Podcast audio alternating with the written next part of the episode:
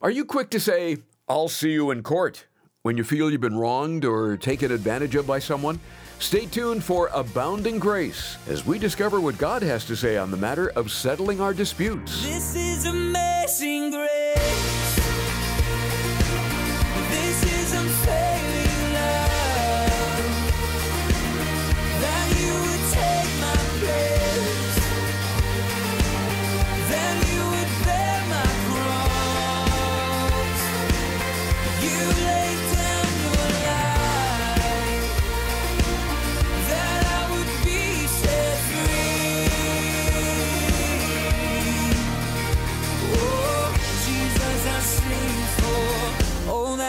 Done for me. When we're wronged by someone or our rights are violated, we might be tempted to take it into the legal system. And in certain instances, that may be the appropriate course of action. But let's say the person who did you wrong is a Christian. What then? Should Christians take other Christians to court? Or is there a better way to handle it? Today on Abounding Grace, that very question is raised. We're going through 1 Corinthians, and in chapter 6, another problem in the church at Corinth rises to the surface. Before you say, I'll see you in court, consider what these verses have to say on the matter. Here's Pastor Ed Taylor. So, in the studies that we've had thus far in 1 Corinthians, the focus has certainly been on the church. That's why Paul wrote the note to correct things that are going on in the church. Chaos and confusion has entered into the church. The leaders aren't fixing it, the believers don't want to. They're creating confusion and division, and I am of Paul, and I have a.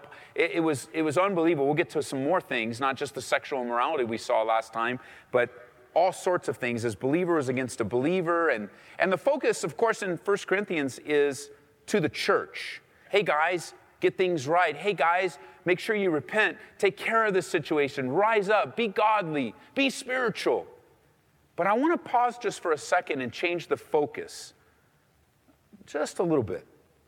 While the letter does deal with the church in Corinth, I don't want us to forget the watching world. Because the church in Corinth, then, just like the church today, is on display to a watching world. So we're kind of studying and going, oh, wow, that's happening in the church. We don't want that to happen. God help us. And at the same time, while the church is all crazy, full of chaos and confusion, the world's watching on and they're coming to a conclusion about Jesus Christ based on how the believers behave in the church. The church in Corinth certainly was not in this stage of Paul's writing the kind of church that Jesus said and spoke of in John 13. He says, You guys, you'll be known as my disciples by your love for one another. Love was absent in the church. Not only was the church full of chaos, but what that led to was a loss of their witness in their community. The church in Corinth becomes a byword, a place and a focus of mockery. Not only did the church know about the sexual immorality that was going on, but the world did too. That's what Paul said. He said, The things that are going on in, your, in the church, not even the Gentiles do. He compared them to the watching world around them. And so not only did the church know about the sexual immorality, and they were the ones that were supposed to fix it, but so did the world. Like there's a watching world for us. And as they hear of the divisions, it might even come from your lips. They don't even have to come in the midst here. You could just be bad mouthing another brother at work. I can't believe what that believer. And then the watching world is like, wow, another excuse not to follow Jesus. Not going to get involved in a group that's going to da da da, and whatever they're hearing, because we're just not walking in the Spirit, not allowing Him to help us work through our differences. The church knows about it, they glory in it. The world knows about it, and they mock Jesus. He gets a bad reputation because of us that allow this stuff to happen. And you ask, wait a minute, Ed, if, if they're not attending service and they're not among the believers and not everybody's chit chatting, how do they know great things are happening in the church? How do they know craziness is happening in the church? Chapter 6 answers a little bit of that question. They were in the court system arguing and fighting and suing one another. It says, Dare any of you? Now, Paul's going to get a little more stern. He goes from strong sternness to gentleness to sternness to more sternness. And I believe chapter 6 is more sternness. He says, Dare any of you, having a matter against another, go to law before the unrighteous and not before the saints? I guess another way of looking at it is how dare you guys air your dirty laundry before unbelievers? They're not going to get saved that way. That's really what he's saying. How, how, could you, what are you guys thinking? How do you guys, how do you guys think you're going to reach a lost and dying world when all you're portraying to the world is a, a bunch of anger and animosity? He says, Don't you know that the saints will judge the world? And if the world will be judged by you, are you unworthy to judge the smallest matters? And so we learned that the issues coming up weren't even that big a deal. It would be like it would be like a week of all the judge shows, right? There's all sorts of judge shows, uh, People's Court and Judge Judy and Joe and all the judges. And one week, the, the people, the producers of all the judge shows, just for one week, they go down like they normally do and they look through all the public records and, and all they do is find, currently, just today, it would be what it looked like today. Just all they do is find every lawsuit in the small claims. You know, under a few hundred dollars, thousand dollars, small claim court, but they were very careful to say, make sure they say they're a Christian. And then that's what airs all day, every day, on every single judge show and all the weirdness of all those judge shows that they present. But even take it a step further, and let's just say that with that same picture, you got you're just flipping the channel. I don't like this. Christians again. Click and Judge Joe Brown. Two more Christians. Fine. Click. Eh, they're fighting over five dollars. Click. You know the judge is so upset. He gives a five bucks and say, "Get out of here. Go worship the Lord." But check this out. This is what it would be. What what what Paul's talking to Corinth about it would be all the judge shows filled with Christian lawsuits from Calvary Chapel, Aurora. No other church, just one. That's what's happening in Corinth. And the equivalent of their television judge shows was the city gates.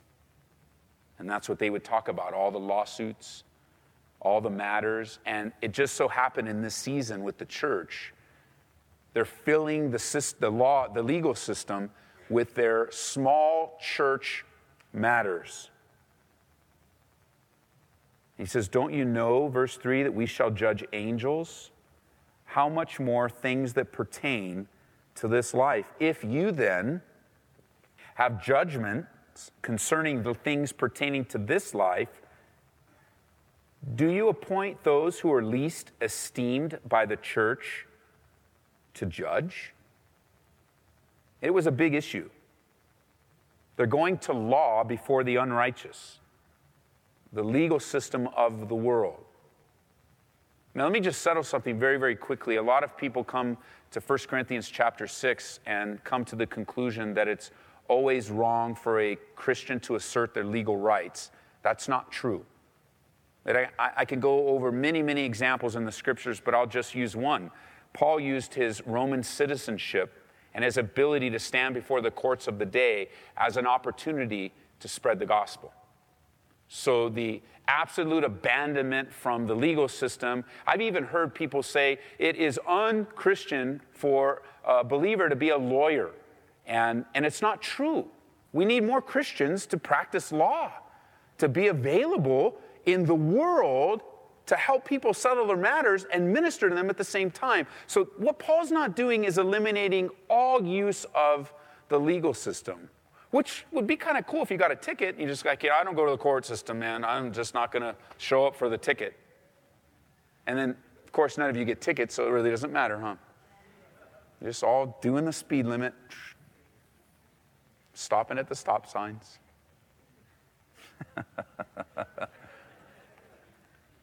So he's not eliminating Christians being in the legal system or even the, using the legal system.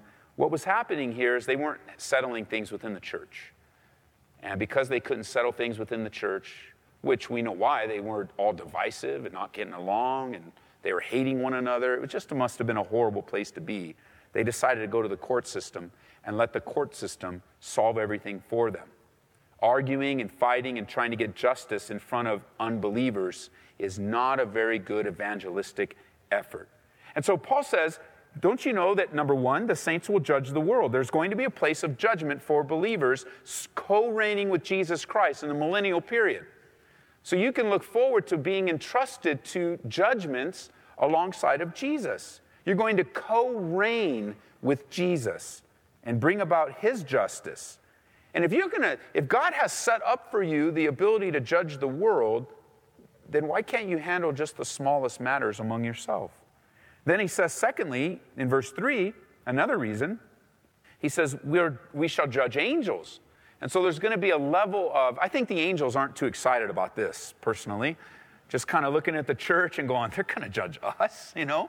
We, we only do what's right in the sight of God. We obey Him perfectly in the church, but the church has a very special place. Jesus Christ, His blood, does not cover angels. Jesus Christ, His blood was shed for human beings. A very special place the church has in the eyes of God is Jesus has brought about salvation in your life that comes with it great privileges. It might even change your mind in today how you solve problems, recognizing that God is enabling you and preparing you to have a place of judgment in the world and a place of judgment of angels. Now, you know, the question is what's angels and what what judgment over angels? Well, we kind of joke about the good angels, but I think the judgment is actually toward the fallen angels. That there's going to be, the Bible seems to indicate, so we're not exactly told what this judgment is, but in 2 Peter chapter 2 and verse 4, the Bible seems to indicate that there will be a res- there's a reservation of angels, of demons that will be judged. It says, For if God did not spare the angels who sinned, but cast them down to hell and delivered them into chains of darkness to be reserved for judgment.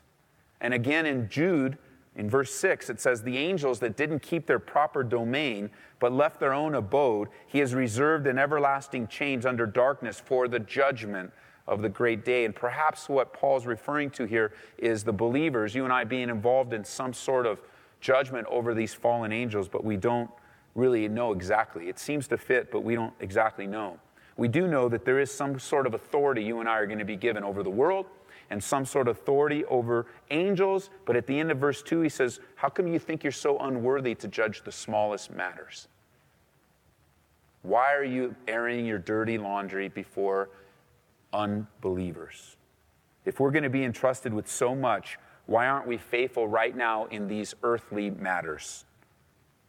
He says in verse 5, I say this to your shame. Is it so that there is not even a wise man among you, not even one who will be able to judge between his brethren?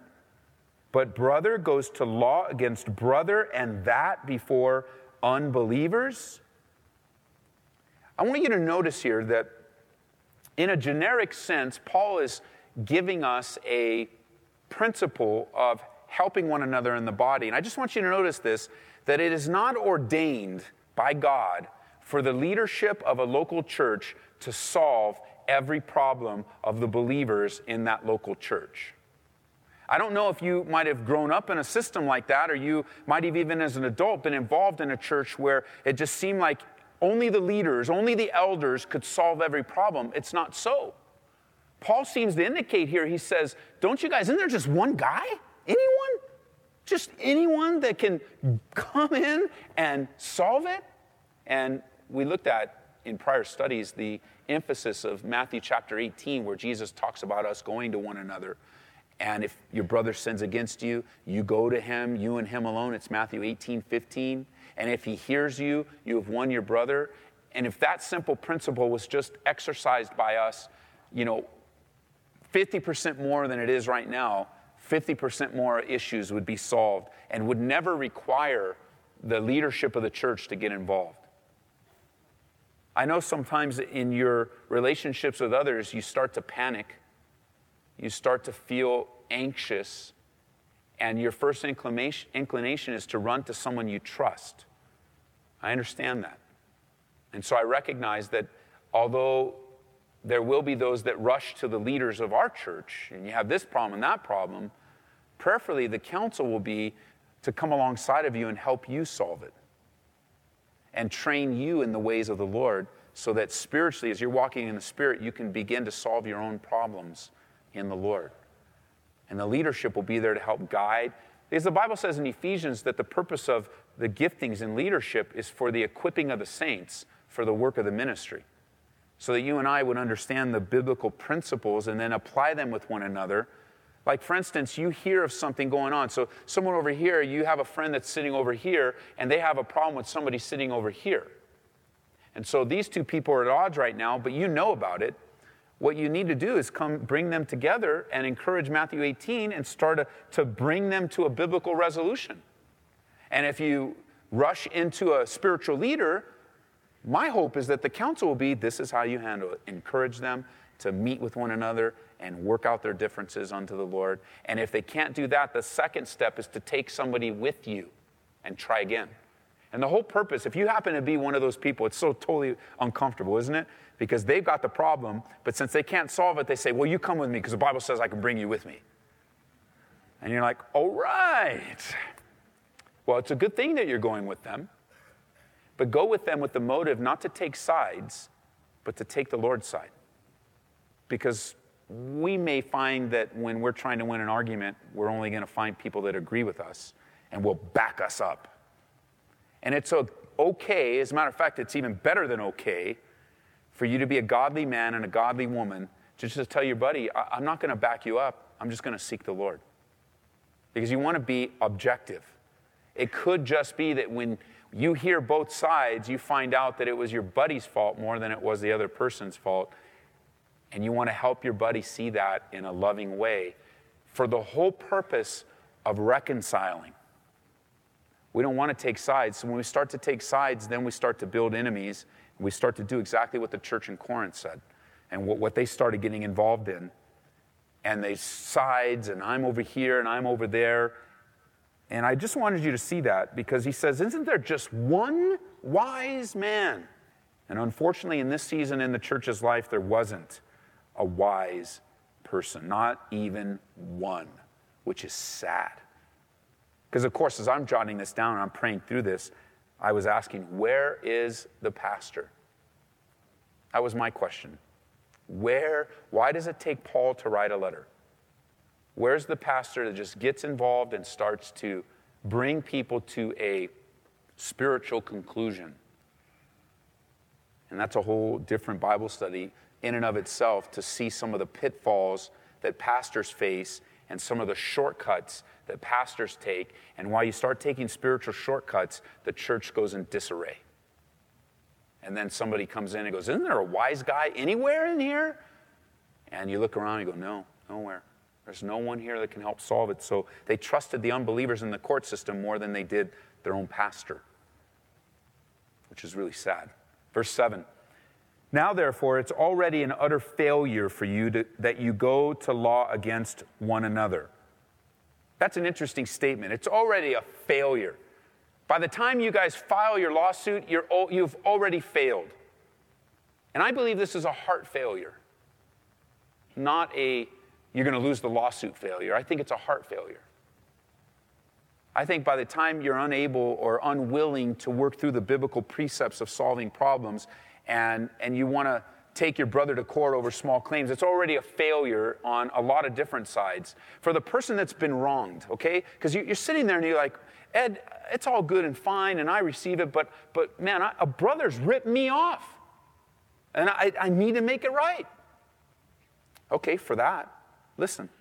Why do you not rather accept wrong? Why don't you just eat it and learn your lesson? No, I'm going to prove a point, okay? Why don't you just accept wrong? Why don't you just take it? Why don't you just receive it?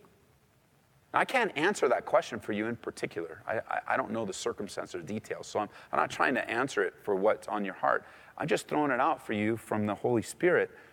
It's just a general question. Why can't you accept wrong? Why can't you just take it and understand that these things happen? Sometimes we think the only way things are going to get resolved is by going to court. But today, on Abounding Grace, we've noticed great damage can occur when Christians take other Christians to court. This is part of Pastor Ed Taylor's study of 1 Corinthians, and you can hear it again online at calvaryco.church or through our app, which can be found by searching for Calvary Church Aurora. Well, Pastor Ed, I'm sure there are some listening right now that are having difficulty with this. We live in a very litigious society where we're encouraged to sue someone at the drop of a hat. What would your counsel be to the Christian who feels they've been wronged by another person? What steps should they take in settling a dispute?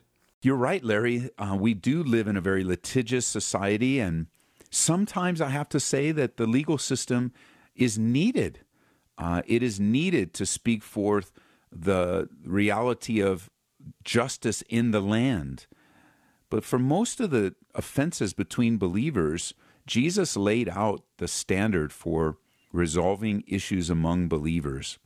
And that is in Matthew chapter 18, in the second half, Jesus says, uh, and I'll paraphrase, if your uh, brother sinned against you, go to him and him alone and share that with them. And if he hears you, you've won your brother.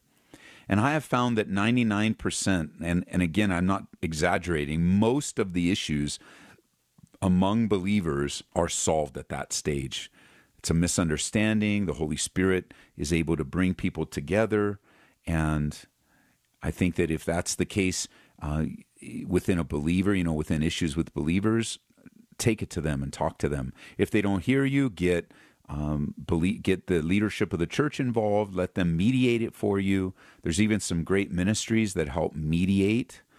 But on occasion, the legal system's important. We, Marie and I, were recently, well, we're still, we're still involved in a very difficult uh, family situation, and and we actually called lawyers uh, to see what our legal rights were as grandparents, and we we found out that the legal system wasn't going to be much of help to us in Colorado, and and so we didn't go in that direction. And instead, the Lord revealed to us that our answer was not in the legal system; it was in Him. And in using the legal system isn't always a sin, uh, but sometimes the Lord uh, will show us that it's His desire for us to trust Him. And so I know it's a hard place to be. Certainly, I don't think we should be suing people when we can solve it one on one or solve it with another pastor. But like Paul, Paul asserted his legal rights as a Roman citizen in order to further the gospel of Jesus Christ. And sometimes furthering the gospel of Jesus Christ involves our legal system. And if that's you, just be in prayer. Let the Lord lead you. Uh, get wise counsel, especially from a from a, a Christian attorney. Um, very very helpful. And let me just pray for you right now. I know it's hard, God, to, uh, I know it's difficult to be in a position where injustice uh, is is part of the package, and and you just people are listening to me right now and and just thinking, man, I don't know, I don't, where am I going to find justice? And and some have even been burned by the legal system, you know, because laws aren't always right, righteous in judgment, as Marie and I found out. Even the law doesn't even sometimes speak to what is righteousness. But you always do, God. And so we submit ourselves to you. We trust that even if uh, the legal system is unable to help, you are our helper, and nothing is wasted by you. So be with those in the middle right now. Strengthen them and help them in Jesus' name. Amen. Amen. Thanks, Pastor Ed. If you take a brief moment to write or call, that would make our day. Let us know the station you're listening to and if today's study was a blessing to your life. And we'd also love to pray for you. You can email us through the website at calvaryco.church. Abounding Grace is made possible through the support of our listeners. And when you give a donation of $25 or more to Abounding Grace, you're invited to request a copy of the book Holy Land Key by Ray Bentley.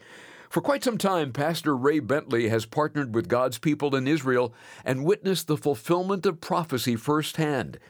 This book will introduce you to prophetic signs that God reveals in sometimes unexpected ways. Call 877 30 GRACE or visit calvaryco.church. That's 877 30 GRACE. And then be sure to join Pastor Ed Taylor next time for more teaching from the book of 1 Corinthians. That's right here on Abounding Grace. This is amazing grace.